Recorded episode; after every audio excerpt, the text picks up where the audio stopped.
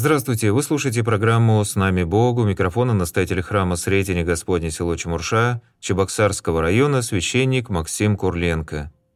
Четвертое воскресенье Великого Поста посвящается памяти Иоанна Лествичника, игумена горы Синайской, великого подвижника православной церкви.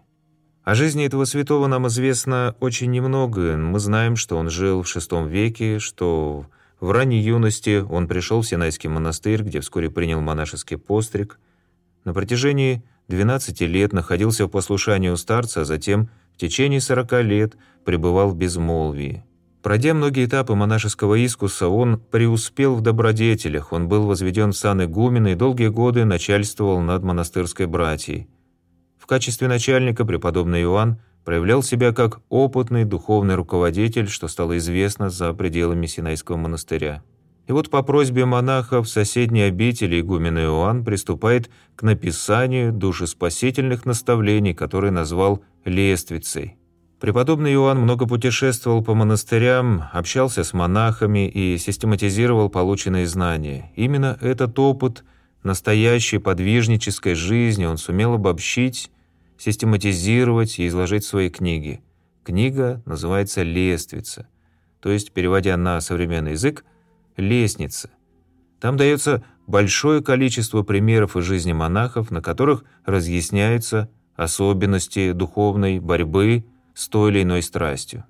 И вот церковь выбирает четвертой неделей именно эту книгу. И выбор этот сделан не случайно – Пост – это время особого духовного делания, покаяния. И Иоанн Лествичник, он говорит прежде всего о том, что покаяние – это не одномоментный акт, а путь борьбы со страстями в течение всей своей жизни. Жизнь в Духе Христовом – это восхождение от силы в силу. Очень похоже это на ступени лестницы – Господь дает благодать, а человек отвечает на прикосновение благодати своей любовью, своей верностью и трудом. Другого пути и общения с Богом нет. Благодаря своей систематичности лествица с самого начала признается как одно из лучших произведений аскетической духовной литературы. О чем повествует эта книга? Давайте вкратце пробежимся по главам. Первая глава – это «Отречение от мира». Нам полезно вновь поразмышлять об отречении, потому что пост как раз и предназначен для того, чтобы оторвать нас от земного. Мы себя хоть и считаем верующими, православными, но сами не замечаем, как прилипаем к земному. Мы нагружаем себя попечениями о мире, о житейском, вот и погружаемся в суету. Помните, как в притче о сеятеле семя попадает, казалось бы, на добрую почву, но вырастают сорняки, они называются терни, и заглушают семя, оно не дает плода. Можно вспомнить еще из послания апостола Павла к Коринфянам, 7 глава, «И пользующийся миром должны быть как не пользующийся, ибо проходит образ мира сего». То есть апостол не говорит, что совсем уйти нужно из мира всем.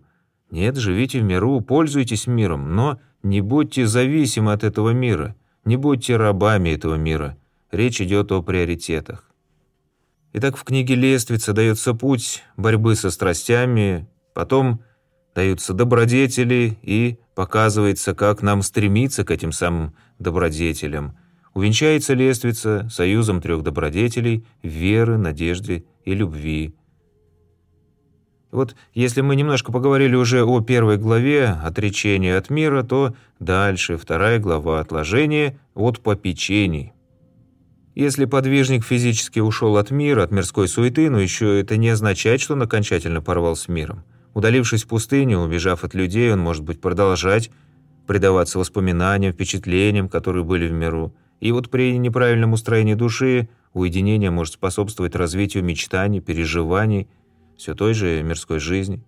Поэтому вторым подвигом подвижника преподобный Иоанн Лествичник видит отложение житейских попечений – Далее третья ступень – уклонение от мира, то есть подвижнику нужно избегать случаев сближения с миром, постоянно избегать того, от чего он с таким трудом отрешился. Поэтому к двум первым степеням отречения Иоанн Лествичник добавляет еще уклонение от мира.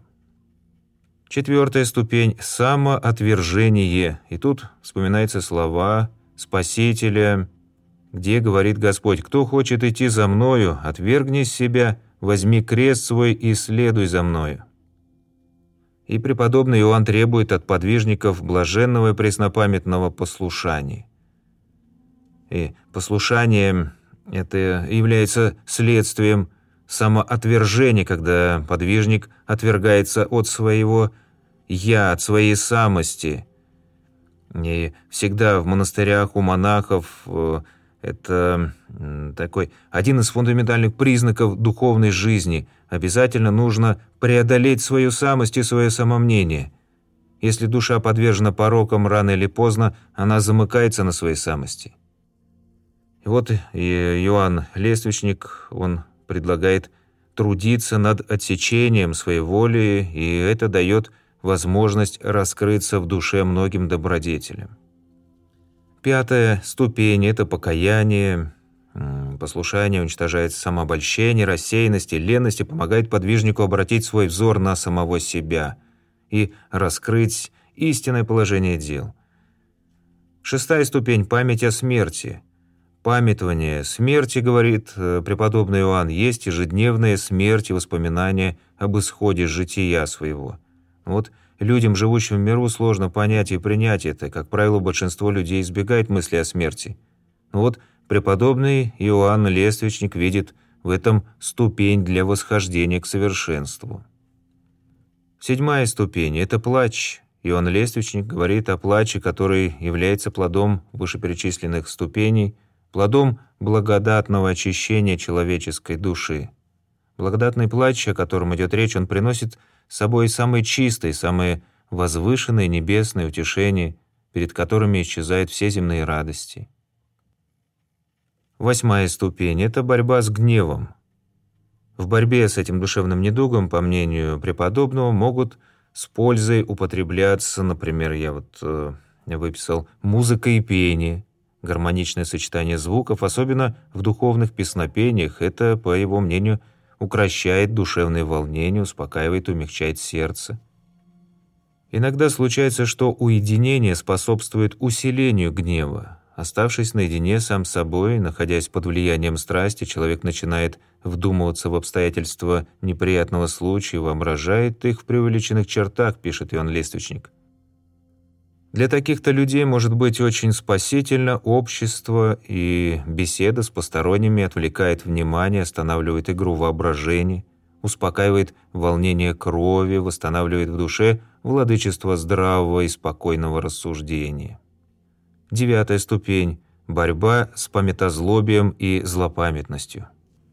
Три средства против памятозлобия, как наиболее действенные, указывает преподобный Иоанн – молитва за обидевшись, потом просить прощения и воспоминания страстей Господних. Десятое и одиннадцатое – это подвиги против пороков языка.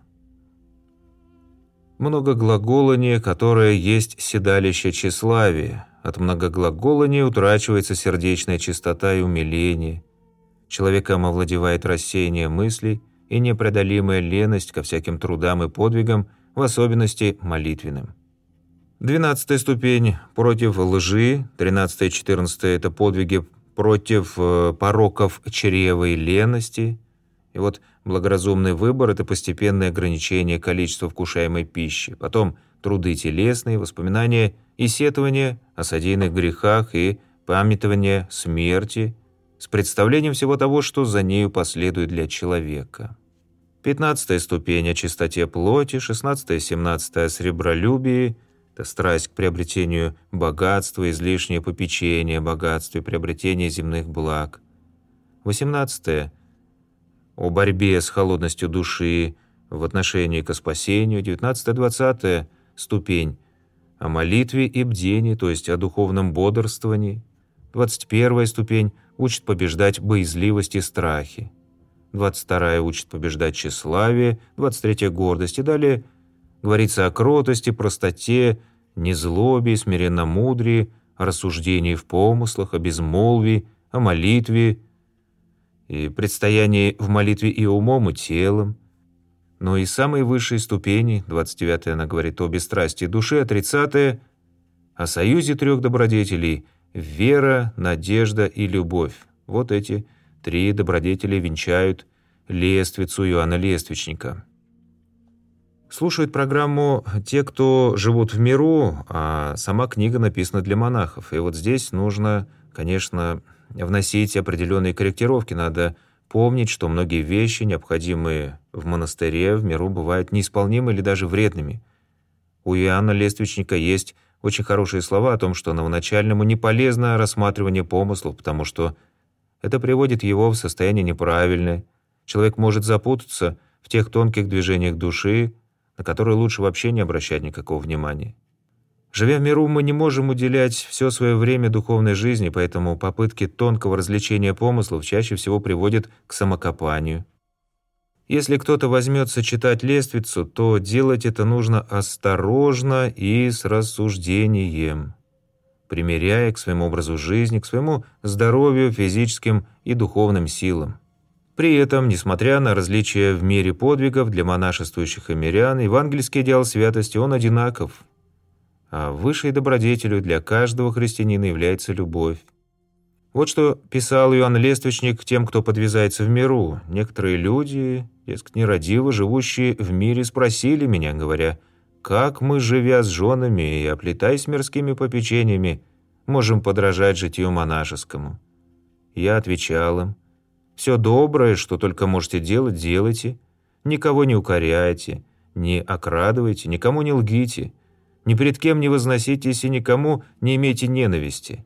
Не оставляйте церковных собраний, к нуждающимся будьте милосерды, никого не соблазняйте, не касайтесь чужой части. Если будете поступать так, то вы недалеко будете от Царствия Небесного». Казалось бы, это простые советы, и на самом деле эти поступки и состояние души, они ведут нас к спасению. Помните, как Господь говорил в притче о страшном суде, «Вы посетили меня в темнице, накормили, напоили, и, сделав это ближнему, сделали мне». Или воины, которые приходят к Иоанну Крестителю и спрашивают, «А что нам делать?» Он отвечает, «Никого не обижайте, не клевещите, довольствуйтесь своим жалованием». И вот вроде бы простые советы, но ведь мы и этого не делаем. И где бы ни подвязался человек в пустыне, как Иоанн Лествичник или Антоний Великий, или в городе, как сапожник в Александрии, к которому пришел преподобный Антоний, потому что ему ангелом было открыто, что он еще не достиг духовной меры сапожника. А тот отвечал на вопрос Антония Великого, «Не знай за собой, что бы я сделал хорошего или доброго». Вот встаю рано с постели и прежде нежели выйду на работу, говорю сам себе, все жители этого города, от большого до малого, войдут в Царство Божие за добродетели свои, а я один пойду в вечную муку за грехи мои. Эти же слова повторяю я в сердце своем прежде, нежели лягу спать. И вот, услышав это, блаженный Антоний отвечал, «Поистине, сын мой, ты как искусный ювелир, сидя спокойно в доме твоем стяжал Царствие Божие». А я, хотя всю жизнь мою провожу в пустыне, но не стяжал духовного разума, не достиг в меру сознания, которое ты выражаешь своими словами.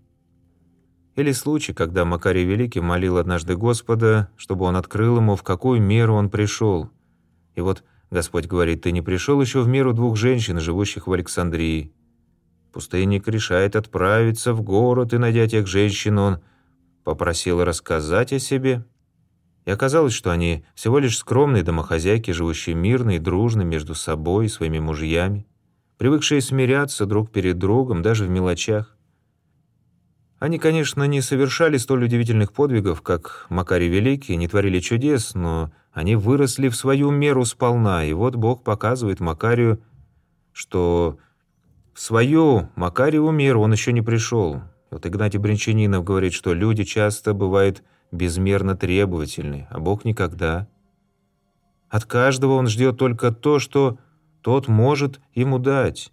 А что от нас требуется? Молитва по нашим силам, терпение, благодарение Богу за все. Также отрешение от мира зла, от страстей, внутреннее уединение, внутреннее безмолвие, стремление быть в своем сердце наедине с Богом. Все это можно стяжать, живя в миру. Этого искренне всем вам желаю. На этом наша программа подошла к своему завершению. У микрофона был настоятель храма Сретения Господня село Чемурша Чебоксарского района, священник Максим Курленко. До свидания, до скорых встреч.